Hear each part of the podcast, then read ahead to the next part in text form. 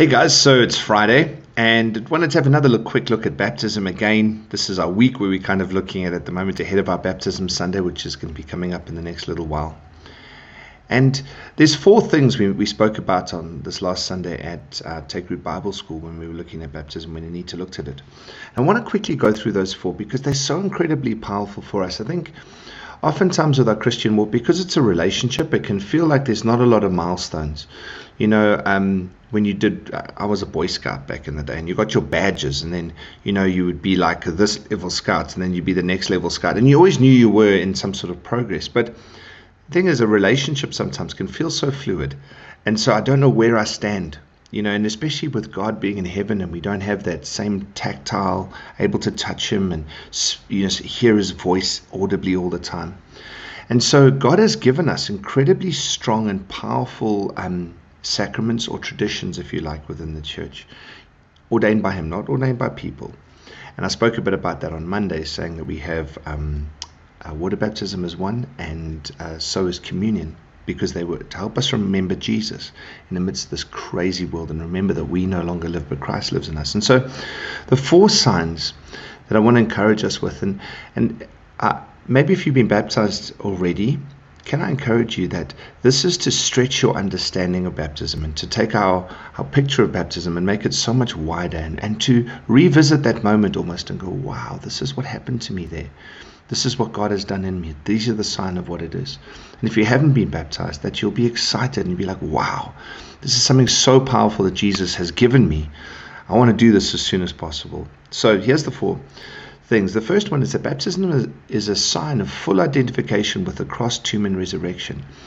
Like I mentioned that a bit on Monday, so I'm not going to go into it. But friends, it's so important that we do understand that when we get saved, we don't haven't just joined a club. We haven't just signed up for some new association. We no longer live to that old world, and that's what baptism is. It's a full recognition and identification with the fact that I'm dead to my old self. I no longer live, but Christ lives in me. The second thing baptism is, it's a sign of an overwhelming re- commitment to repentance in my life. 1 Peter 3:21. And this water symbolizes baptism that saves you now also, not by the removal of dirt from the body, but the pledge of a good conscience towards God. It saves you by the resurrection of Jesus. And friends, repentance, we've spoken about this over the course of Take Root, is turning towards God, right, in faith, sinners turning away from God in unbelief. And so as I turn back towards God in faith, right, baptism is was me underlining that I don't want to live my way anymore. I don't want to turn away. Right? I have chosen to die to turning away from God, and I've chosen to walk with Him. And so baptism is underlining that there may be moments when I drift, there may be moments when I slip, but my overwhelming movement is always going to be back towards God in repentance as I choose to walk with Him. Number three is that baptism is a sign that assures us deeply of God's forgiveness and his cleansing. I, I absolutely love this. Uh, Peter says Peter replied in Acts 2:38, "Repent and be baptized every one of you in the name of Jesus Christ for the forgiveness of your sins, and you will receive the gift of the Holy Spirit." And I, I love the fact that God doesn't come and try and panel beat us, um, try and fix us, you know, bash and patch and make the best out of what what we've given Him, but He comes to us and he says, I want to start from scratch and rebuild this thing from the ground up. So it's no longer you who live. You're dead to yourself. And I love that. Um, this is a new life that I have in Christ. This isn't a, you know, there's these vehicles, I might have mentioned it, but um, I grew up in northern Zululand, and there's some buses up there that the chassis is so bent that when you drive behind the bus, you can see in the side window of the bus because it's so, it's like the bus is driving at that angle, you know, even though it's going forward.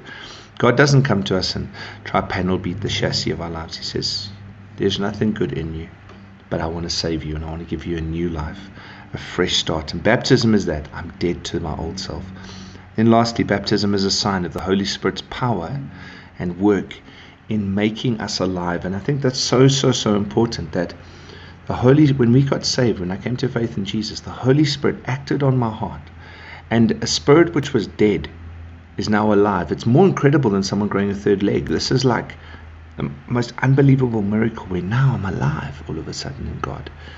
And baptism is a sign of that. It's a reminder to myself that there was a person who was deserving of death. And because of what Jesus did, I didn't have to experience that death, but in baptism, I reckon with that fact that even though I, I didn't have to go through that death, in Christ, I no longer live for myself, right?